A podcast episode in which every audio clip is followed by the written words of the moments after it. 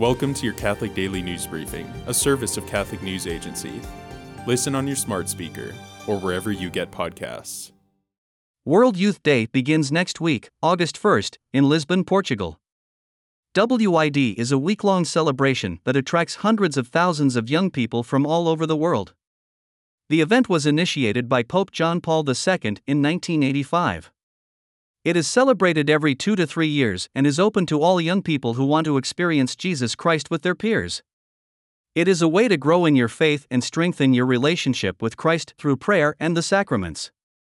WYD takes place every two to three years.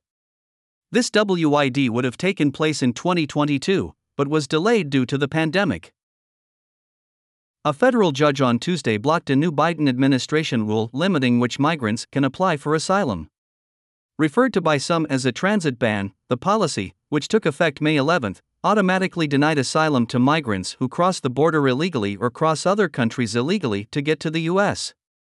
The now blocked asylum policy went into effect after the end of Title 42, a public health order instituted by the Trump administration that barred entry to large numbers of migrants on the grounds of the COVID 19 health crisis. Catholic leaders at the border, such as Dylan Corbett, executive director of the Catholic migrant aid group Hope Border Institute, applauded the ruling, assuring that there is no legal basis for the Biden administration's asylum ban. Today, the Church celebrates St. Victor I, Pope. The date of birth of St. Victor is unknown, but we do know that he was Pope from 189 to 199.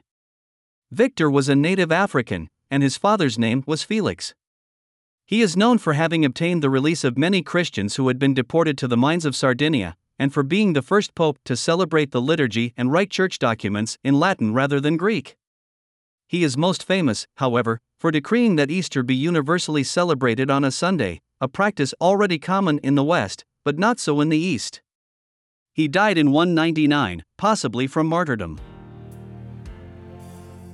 Thanks for joining us. For more, visit CatholicNewsAgency.com.